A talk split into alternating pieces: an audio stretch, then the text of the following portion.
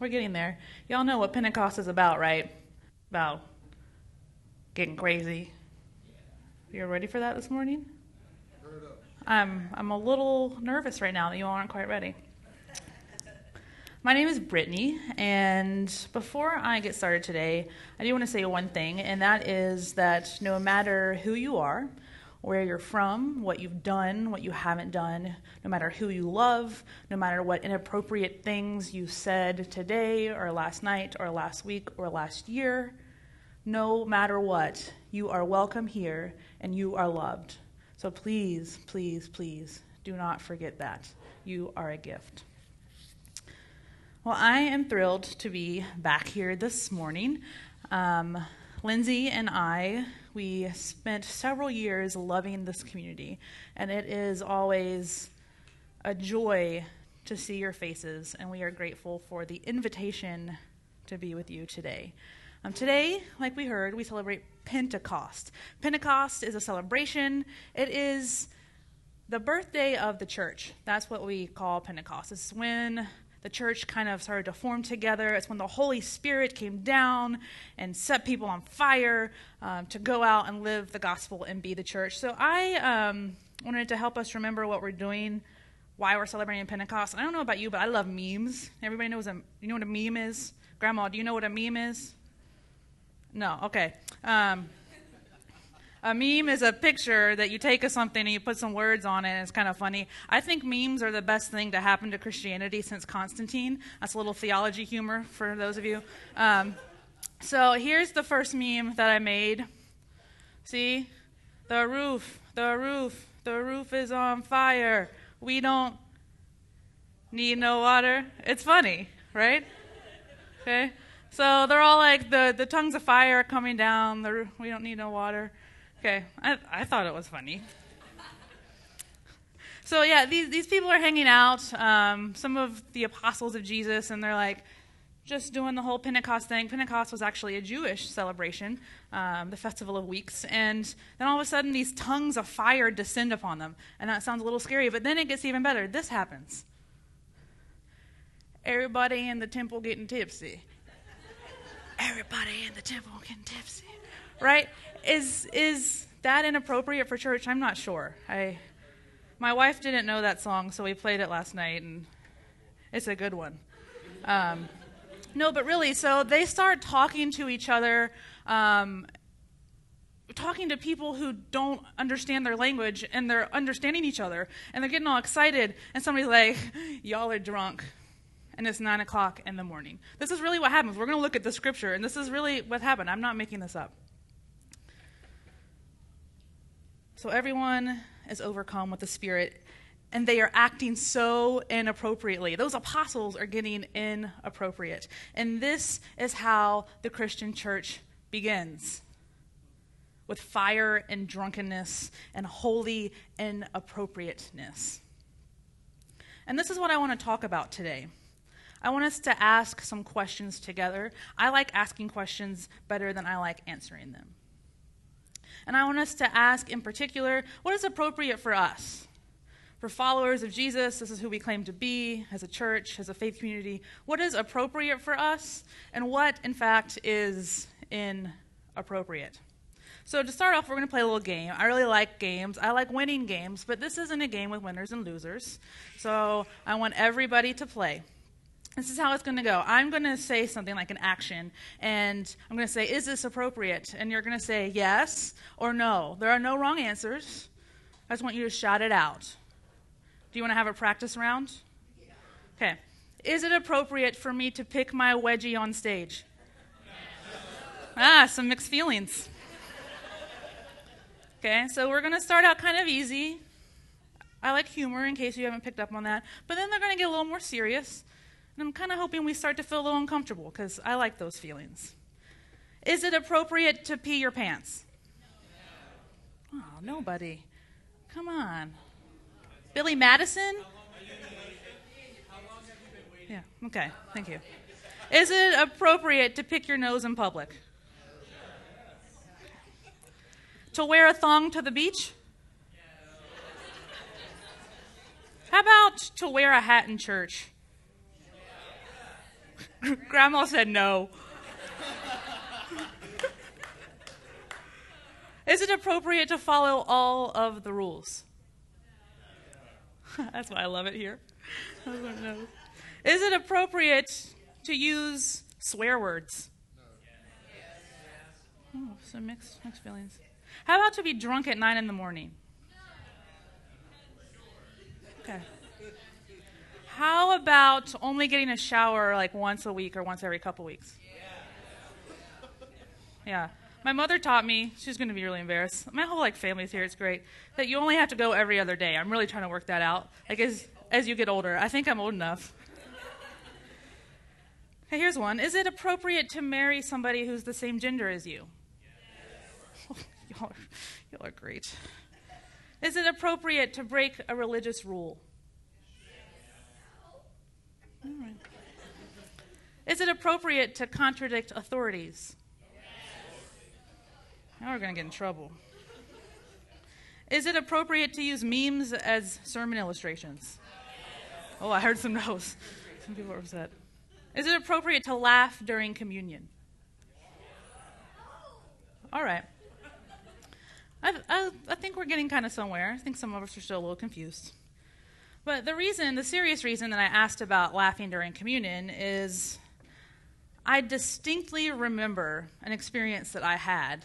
Um, I was at this youth retreat, I was a chaperone, and I had been taught that communion was a solemn practice, that we remain quiet, that we pray, that we think about the sacrifice of Jesus, and that nobody makes a noise and nobody smiles. So I get to this retreat and there's a song playing, and the youth are laughing and chatting, and it's like an uproar around communion. And I was appalled because that is what I had been taught about what was appropriate.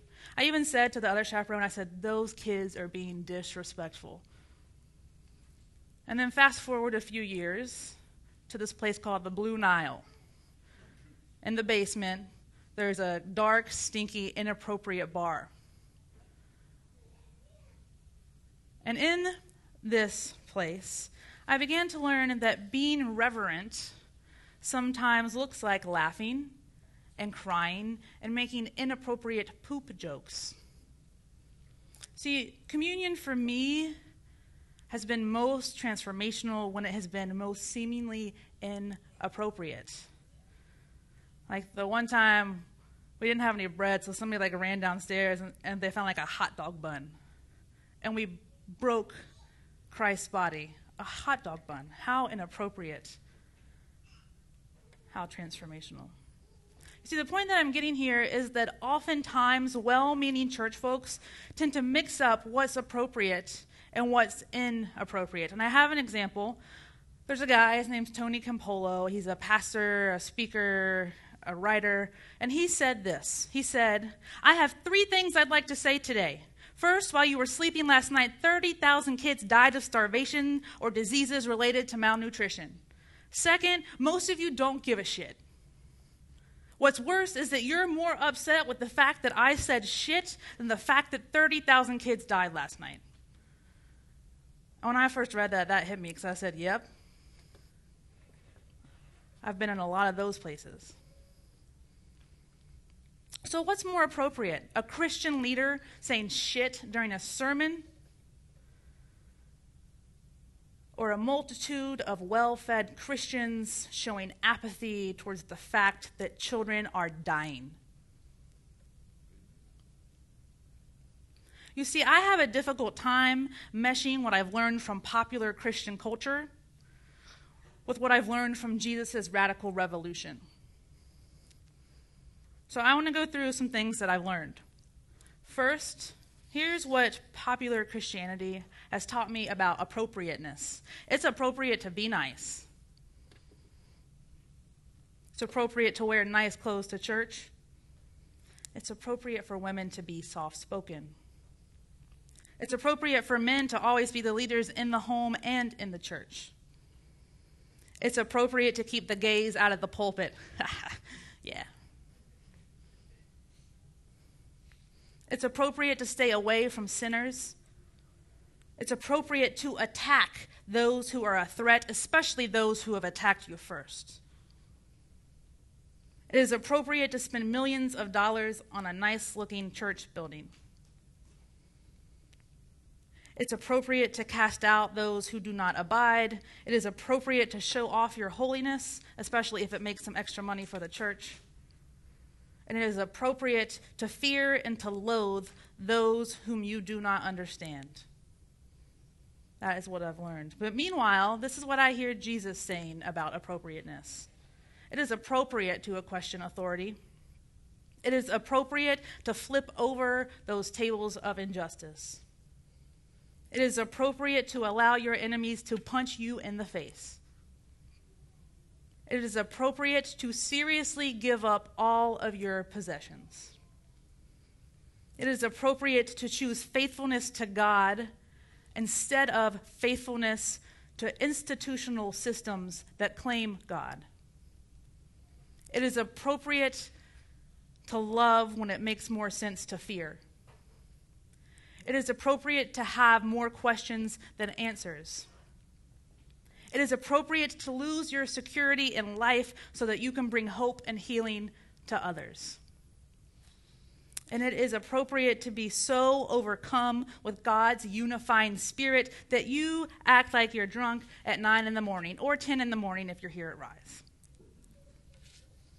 And that's why I love the story of Pentecost.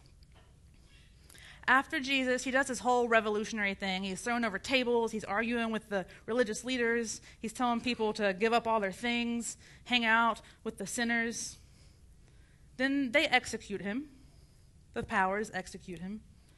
And then his disciples experience him and they're overjoyed because they thought he was dead. But then they're like, all right, now what? So they're all hanging out together, and this really crazy thing happens, like something you wouldn't expect fiery tongues descending upon them. And then they start speaking in ways that even outsiders, foreigners, can understand. Randy, tell us what happens next.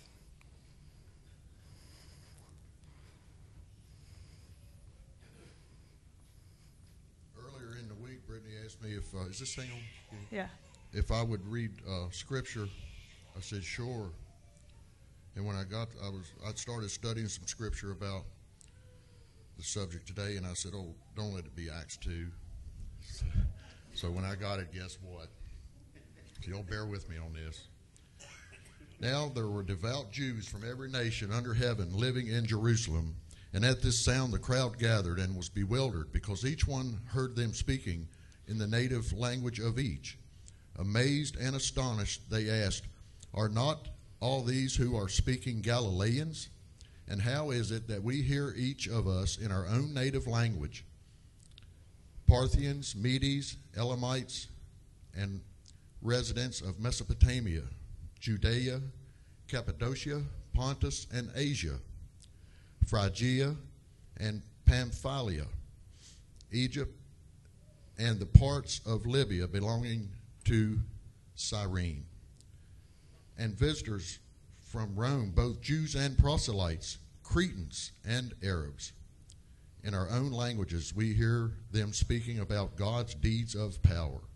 All were amazed and perplexed, saying to one another, What does this mean?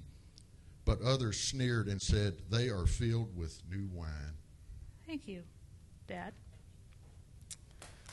I know, he did great, right?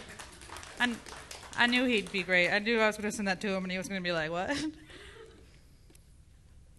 but the people, they sneered. Did you see, read the end of that? They sneered at the inappropriateness of the beginning of our church.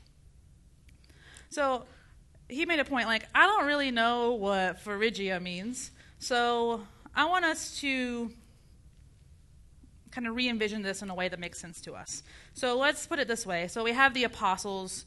Um, they're all pretty similar looking. They're all speaking the same language. They're all guys um, at this point. So let's picture the apostles as some elderly church ladies with some really nice shoulder pads, right? Like that's my picture of like nice church ladies. You got to have the shoulder pads.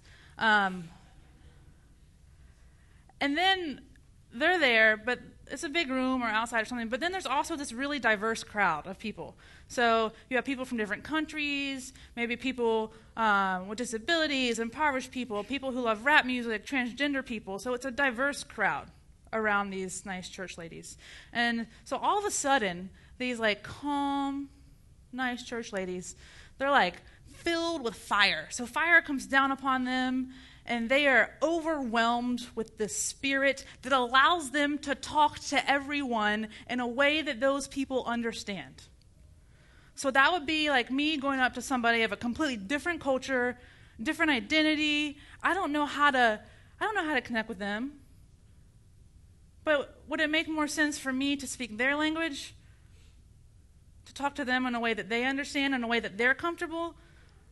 Or to try to talk my church language to them? So, this is what's happening. Everybody is talking to everybody, and everybody is understanding. The entire room catches aflame with compassion and togetherness. And then after that, there's this guy, Peter. I don't know if you know much about him. He likes to talk a lot.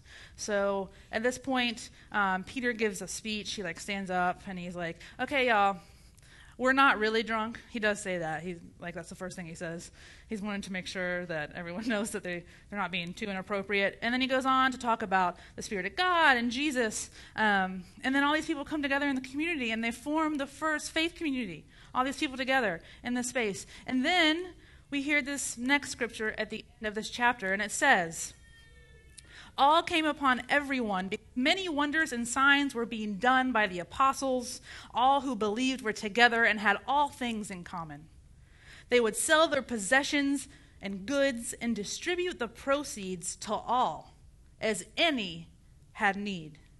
Day by day, they spent much time together in the temple. They broke bread at home and ate their food with glad and generous hearts, praising God and having the good will of all the people. And day by day, the Lord added to their number those who were being saved. A diverse community, passionately caring for one another, sharing all of their goods and resources. How inappropriate story after story in this wild book that we call the Bible, they portray the people of God doing and saying things that are religiously and culturally inappropriate. Jesus was constantly getting in trouble for being improper. Oh, hey, Jesus, you can't be healing on the Sabbath day. Jesus, don't talk to that woman. Jesus, Samaritans? For real? You know where those people come from, right? Jesus, don't let that woman pour that perfume on your feet. We could sell that and make some money. He was so inappropriate that the system of appropriateness, the domination system of his time, executed him. They put him to death. And I found that the most faithful leaders I know end up getting in some sort of trouble. Powerful systems in our society and in our church have continued to punish followers of Jesus who love and serve people inappropriately. And let's get real, I'm not going to beat around the bush today. I think we all know what I'm talking well, maybe we all don't know. Lots of us know what I'm talking about. Most of you know that your pastor, my pastor, Amanda, has been suspended from ministry. And she was suspended from ministry for officiating my wedding. After four years of being our pastor, of journeying with us, wiping our tears, helping us to grow, teaching us about radical ministry, encouraging me to go to seminary, Amanda made the faithful choice to stand with Lindsay and I during our sacred union. And it was a hard choice, y'all, because she knew going in what could happen. In particular, administrators within the UMC have proclaimed that her actions were entirely inappropriate and that the love that Lindsay and I share is completely inappropriate as well. And can we just let's have some real talk for a minute? It is baffling to me that we want to suspend and punish people who are officiating weddings. But we don't care about those pastors who are using excess fossil fuels. What about the pastors who make exorbitant amounts of money and spend it however they please? What about pastors who continue to say that women shouldn't be in ministry?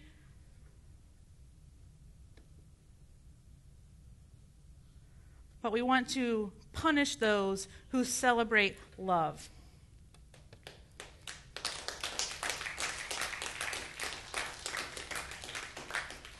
So as soon as Lindsay and I returned from our honeymoon, seriously, like we get back, we check in with Amanda. As soon as we got back, we found out that a complaint had been filed against her. It took about 72 hours for someone to put in a complaint against Amanda.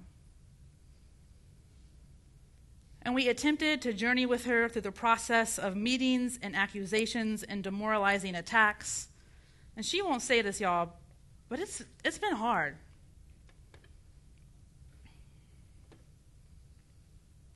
The bishop proposed a just resolution that included Amanda being suspended from ministry. But let's not pretend that her punishment had anything to do with justice. I am angry. I'm pissed off. I'm pissed because it's become more appropriate to hold on to power and control than to have compassion. I'm pissed because many in the church are more worried about saving face than saving creation. I am filled with the holy rage. So just roll with me for a hot minute as I get a little inappropriate. It is my prayer that as followers of the subversive way of Jesus, that we always ask ourselves whether we are being inappropriate like Jesus or inappropriate as the church that is fulfilling the institutionalized role of the status quo. Which way are we going to be inappropriate? So I ask, is what I'm saying and what I'm doing today oppressing anybody? Do my words and my actions cause others to die, to starve, to be homeless, to be in poverty, to lose human rights? Is my inappropriate behavior causing people to suffer? Are my improper words pushing people to the margins of the society and of the church? Is my unacceptable dress code ruining anybody's livelihood? Is my unholy marriage propelling the gay agenda of love, acceptance, joy, and hope? I hope it is. Is it irreverent to give a big FU to the systems of injustice that keep my sisters and my brothers chained within cycles of poverty and shame? Is it unfaithful to look at the bishop, to look him in his face and say, How dare you? How dare you suspend my mentor, my pastor, who loves me in a love like Christ? How dare you suspend her and tell her that she should not be in this church? Is it inappropriate to say, Look me in the eyes, Bishop? Look at me and tell me that I am unfit and unholy and I should not be married. You tell me that. Look at me and tell me that you don't want me in your church, that I am unfit for ministry. Is my anger inappropriate? Should I lower my voice? Is it sacrilegious? To claim that if Jesus actually showed up right here, right now, that he'd start having dinner with drag queens, dragging dirt all over carpeted sanctuaries, arguing with bishops, turning our sweet tea into PBR, and inviting Muslims, undocumented immigrants, and doctors who perform abortions into the kingdom of heaven. Is the gospel inappropriate?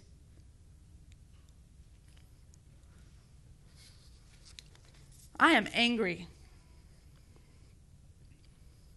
but I do not despair.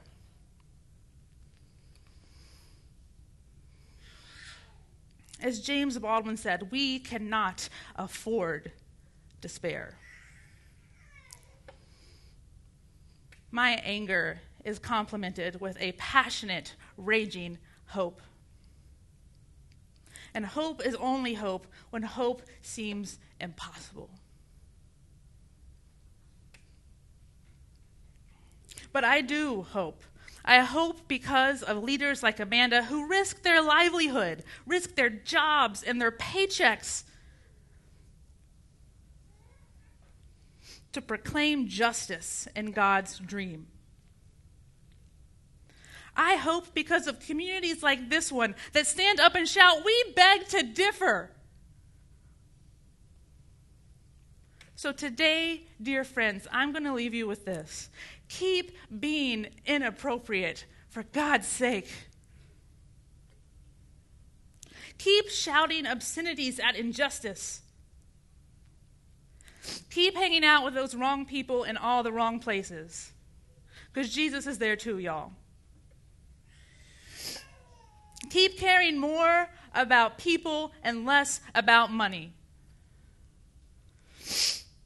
Keep a flame for diverse unity.